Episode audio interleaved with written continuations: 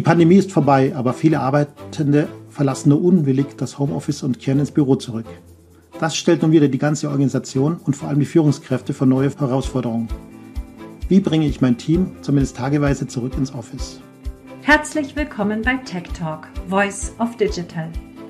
So heißt der Podcast von Computerwoche, CIO Magazin und CSO Online. Heute geht's um Zurück ins Office. Wie überzeugen Führungskräfte ihr Team? Und wozu? Ja, es ist schon ein Kreuz. Man arrangiert sich mehr als zwei Jahre lang mit dem Homeoffice und dann ist die Pandemie vorbei. Aber Rückkehr zum früheren Normalzustand funktioniert nicht. Ein New Normal hat sich etabliert. Wie kommt man als Führungskraft damit zurecht? Ich habe mir zu diesem Thema eine kompetente Gesprächspartnerin eingeladen. Mein Gast in der heutigen Podcast-Episode ist Ursula Franken, Gründerin und Geschäftsführerin von IPA Consulting. Mein Name ist Manfred Bremmer, ich bin Redakteur bei der Computerwoche. Ursula, schön, dass du da bist. Ja, hallo Manfred. Vielen Dank für die Einladung. Bin schon ja. gespannt auf deine Fragen. Gerne doch. Äh, du bist Expertin für Digital Leadership, People Management und die Gestaltung von Transformationsprozessen. Vielleicht als Einstiegsfrage an dich als Expertin. Warum sollen denn die Leute unbedingt zurück ins Office? Eigenständiges Arbeiten, freie Zeiteinteilung. Der Umwelt hat das Homeoffice auch gut getan. Was spricht denn für die Rückkehr überhaupt? Naja, da bin ich eigentlich die Falsche, die du fragst, weil ich kann dir eher sagen, warum sie auch eher zu Hause bleiben sollten.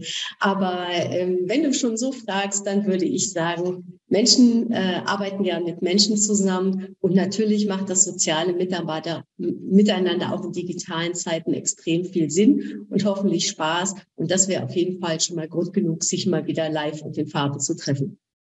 Hm, ja, gut, dann haben wir das schon mal geklärt.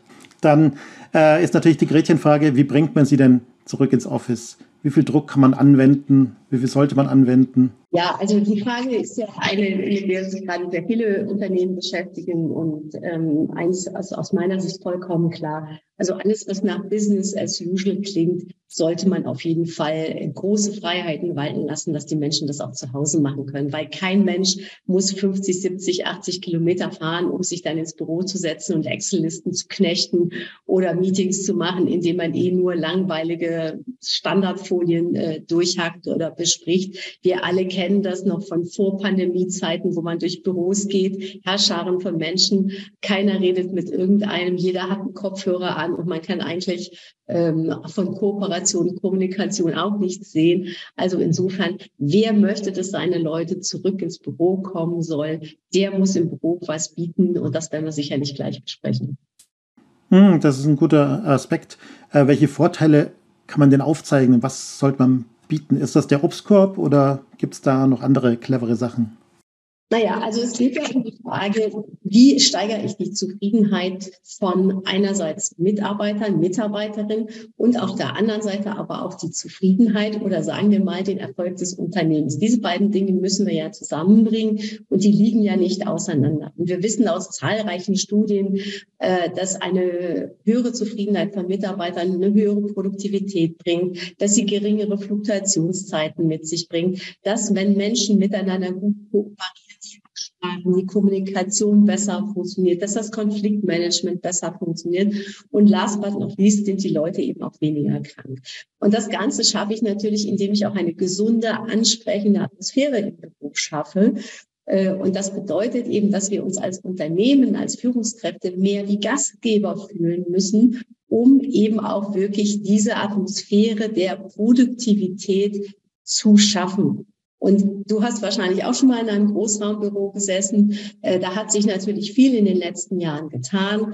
Äh, aber in der Vergangenheit waren das nicht unbedingt Orte der Produktivität, sondern eher Orte, äh, wo alle gesagt haben, also wenn ich mich konzentrieren will, dann gehe ich auf keinen Fall mittags ins Büro, weil da laufen so viele Leute rum, da kriege ich eh nichts geschafft. Hm, das ähm, kenne ich tatsächlich. Ähm, wie ist denn das? Funktioniert dann reine Freiwilligkeit oder was macht man mit, wenn sich Leute wirklich querstellen? Kann man da gesellschaftlichen Druck anwenden oder was für Tipps haben Sie denn da? Naja, also Druck ist generell in der Mitarbeiterführung, glaube ich, ein ganz schlechtes Instrument. Äh, wir müssen natürlich als Führungskräfte schauen, dass wir Mitarbeiter für die Idee der gemeinsamen Kooperation gewinnen. Das heißt, wenn ich also als Führungskraft kein Angebot mache, keinen Mehrwert schaffe, warum meine Mitarbeiter, Mitarbeiterinnen ins Büro kommen sollen, dann fragen die sich natürlich zu Recht, was bitte macht da Sinn? Warum soll ich das tun? Und Druck führt in der Regel zu Gegendruck. Druck führt dazu, dass die Menschen sich eher mit Flurflug beschäftigen, dass sie eher sagen, Mensch, der Chef, die Chefin, ne, die ist doch verrückt oder was soll das denn jetzt? Das heißt, es lenkt alles ab vom Arbeiten. Und insofern ist, glaube ich, äh, tatsächlich das Gespräch darüber, warum gibt es bei dir persönlich große Vorbehalte gegen das Büro? Was müsste passieren, damit du ins Büro kommst? Also ich brauche Zeit für Führung. Ich muss diese Gespräche machen. Und das ist natürlich eine Zeit, die ich als Führungskraft investieren muss. Und äh, einfach jetzt per Order die Mufti zu beschließen, äh, ab morgen kommen alle wieder ins Büro, das ist maximal kontraproduktiv und natürlich auch in Zeiten von Fachkräftemangel extrem risikoreich, weil inzwischen, wir sehen das ja ständig in der Presse, viele Unternehmen damit werben, komm zu uns, bei uns hast du eine Vier-Tage-Woche. Und ähm, insofern stimmen die Leute dann eben auch sehr schnell mit den Füßen ab. Mhm. Funktioniert die moralische Schiene? Ich habe gelesen, ich glaube, das war in der FAZ, ähm, da wurde eben argumentiert, Homeoffice ist kein allgemeines Recht äh, und es wäre unfair gegenüber jungen Mitarbeitern, die sich eingewöhnen wollen und eben auch für Kollegen, die nicht remote arbeiten können überhaupt. Ja, wir haben natürlich in der Pandemie gesehen, dass das Onboarding, so heißt das dann in der Fachsprache, äh, extrem schwierig ist, wenn jemand eben ganz alleine da sitzt. Aber Solidarität kann ich eben auch nicht erzwingen. Das heißt, mhm. ich muss dann eben als Chef persönlich auch ins Team kommen. Ich muss mir überlegen, wie können wir gemeinsam vielleicht auch jemanden onboarden, wie können wir gemeinsam Zeitfenster äh, definieren. Und man muss eben auch schauen, müssen dafür immer alle gleichzeitig da sein. Und äh, ich erlebe in der Regel eine sehr hohe Bereitschaft, junge Leute einzuarbeiten, also nicht nur junge, sondern neue Mitarbeiter, Mitarbeiterinnen ja, genau. einzuarbeiten. Ähm, das machen die Kollegen schon im eigenen Interesse. Äh, und da würde ich aber auch auf die Selbstorganisation stark vertrauen. Nur, und das ist eben schon der Punkt, wenn ich eben kein attraktives Angebot im Büro mache, indem ich sage, Mensch Leute, heute lass uns doch gemeinsam mal überlegen, wie kann dann das Onboarding verbessert werden? Welche Zukunftsaufgaben haben wir? Welche Projekte haben wir denn? Also wenn man auch wirklich Themen mitbringt und auch vielleicht seine Mitarbeiter, Mitarbeiterin fragt und sagt, Mensch, was ist denn ein Thema, was euch bewegt? Welche Prozesse intern müssen wir denn vielleicht noch verbessern? Also ich muss dieses berühmte Employee Engagement, so heißt das dann äh, neudeutsch auch mal wieder, das muss ich eben erzeugen. Das kann ich aber nur erzeugen, indem ich mich selber sozusagen als Moderator, Facilitator da ins Gewühl äh, stürze als Führungskraft. Das tun wir nicht. Und äh, wir haben ja auch sehr, eine sehr breite ja eine sehr breite Landschaft. Es gibt äh, Teams, die sagen immer, bei uns ist Mittwoch, ist immer unser Teamtag, da freuen sich ja. alle, da fangen sie mit einem Frühstück an. Andere sagen, ähm, wir wollen lieber zweimal die Woche, aber dafür dann die Vormittage, die Nachmittage kann dann wieder jeder äh, zurück. Das hängt natürlich auch wirklich davon ab, wo kommen unsere Leute her. Das ist für Leute, die in städtischen Umgebungen wohnen, die vielleicht äh, zehn Minuten zur Arbeit brauchen, eine andere Frage, als wenn ich eben Leute habe, die zum Teil dann eben 100 Kilometer anreisen müssen. Äh, und die werde ich mit Sicherheit nicht äh, jede Woche antanzen lassen. Hm, das bedeutet dann allerdings auch, dass man ähm, praktisch an den Office-Tagen äh, eine spezielle Tätigkeit macht. Also nicht die Standardtätigkeiten, die man äh, von der Pandemie her noch gewöhnt war, zu Hause zu erledigen, sondern sich dort Meetings macht und äh, Teambuilding-Sachen Teambuilding, Coaching, Weiterbildung, Mitarbeitergespräche, Feedbackgespräche, Team-Events. Ähm, man, ne, wir reden heute viel über Achtsamkeit. Ich kann ähm, Feedback mir einholen, wie meine Führung ankommt. Ich kann Mitarbeiter fragen, äh, welche Weiterbildungen wo sind Sie dran? Wir können gemeinsam uns, ne, wenn ich jetzt mal sage, hier ChatGPT und diese Dinge, wir können gemeinsam überlegen, was machen wir mit diesen Werkzeugen. Also die Dinge, die quasi auch etwas spannend für alle Beteiligten sind. Nur, und das ist eben der Punkt, die muss ich vorbereiten als Führungskraft. Da muss ich mir etwas zu überlegen, wie ich einen solchen Tag gestalte. Ich muss vielleicht auch Leute einladen und sagen, Mensch, vielleicht können auch einige von uns mal eine kleine Weiterbildung zu ihrem Fachgebiet für die anderen Kollegen machen. Also ich muss vielleicht tatsächlich ein bisschen mehr mir Mühe geben. Und das ist eben, wie ich eben schon sagte, mehr als Business as usual.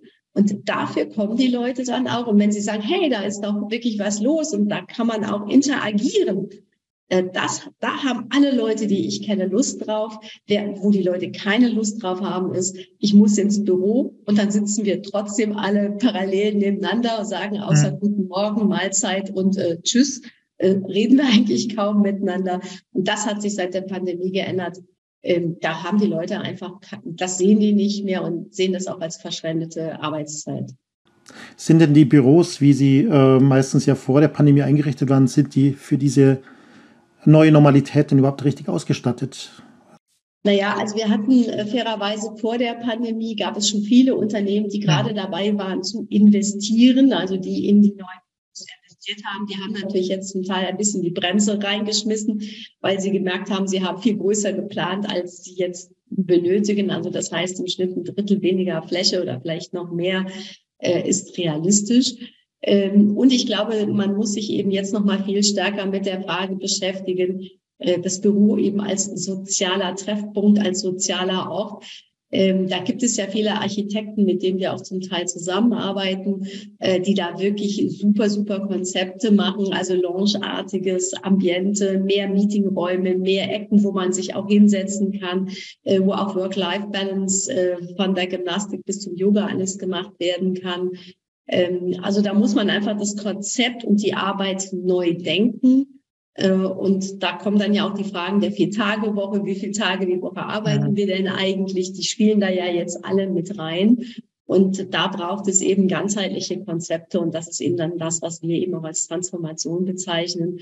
Ähm, da sollte man sich aus meiner Sicht jetzt nicht äh, daran verbeißen, als Unternehmer, Unternehmerin, Entscheider, Entscheiderin zu sagen, also ihr müsst jetzt immer ins Büro kommen und wer das hier nicht macht, ist ein, ne? also der, der ist hier nicht erwünscht. Das kann schnell dahin gehen, sondern ich empfehle sich wirklich ein Konzept mit den Mitarbeitern, Mitarbeiterinnen zu überlegen. Und dieses Konzept wird nicht eine One-Size-Fits-All-Lösung sein. Es ist sehr erstaunlich, man hört ja immer von ähm, großen Unternehmen, Google etc., dass die ganz rigorose Maßnahmen ergreifen. Dabei sollten die ja eigentlich die Unternehmen sein, die äh, ein großes HR-Team haben, die sich coachen lassen etc. Äh, wie erklärst du dir, dass, dass da so heftige Maßnahmen irgendwie an, an den Tag gelegt werden? Naja, also ähm, das kann ich natürlich auch nur aus der Ferne beurteilen. Man hm. muss ja sagen, äh, Google ist ja seinerzeit äh, sehr stark dafür bekannt geworden, äh, dass sie tatsächlich diese Vier-Tage-Woche im Sinne, also sie hatten ja immer einen Tag, der als Lerntag mhm, deklariert genau. wurde. Ähm, ich habe gehört, dass der auch dann später ziemlich verwischt wurde. Ähm, also insofern sind das ja Ideen, die von diesen Unternehmen auskommen. Nur die Tech-Companies sind natürlich jetzt auch unter Druck geraten. Es sind vielleicht auch Security-Themen, die dort eine große, eine große Rolle spielen. Und es geht natürlich vielleicht auch nach der Pandemie erstmal so etwas wie, ähm, hier kommt es ein bisschen vor, ich rufe jetzt erstmal alle zurück, um sie alle mal wieder so ein bisschen einzunorden, in Anführungszeichen. Mhm. Ne? Äh, um erstmal wieder so sowas wie eine Community herzustellen, weil diese Unternehmen haben sehr, sehr viel dafür investiert. Ja, also äh, die ja quasi das, also Arbeit, Arbeit ist Leben oder Leben ist Arbeiten auf dem Campus äh, quasi sehr zelebriert haben. Das war auch, glaube ich, immer ein großer Bestandteil ihrer DNA.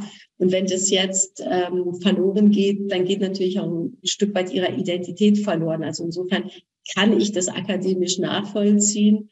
Ähm, aber für unseren deutschen äh, Arbeitsmarkt gibt es im Moment, glaube ich, wenig her, weil die Arbeitgeber einfach nicht in der Position sind. Hm, das stimmt natürlich. Ja, Ursula, das war's schon wieder. Dankeschön, dass du da warst. Das war die heutige Folge von Tech Talk, Voice of Digital. Mein Gast war Ursula Franken, Geschäftsführerin von IPA Consulting. Ich bin Manfred Bremmer von der Computerwoche. Danke an alle, dass ihr zugehört habt. Tschüss und auf Wiederhören. Wenn Sie noch Fragen haben, schreiben Sie uns eine E-Mail an podcast.idg.de. Ihnen hat die Episode gefallen? Dann hören Sie auch in unsere anderen Tech Talks rein. Uns gibt's überall da, wo es Podcasts gibt.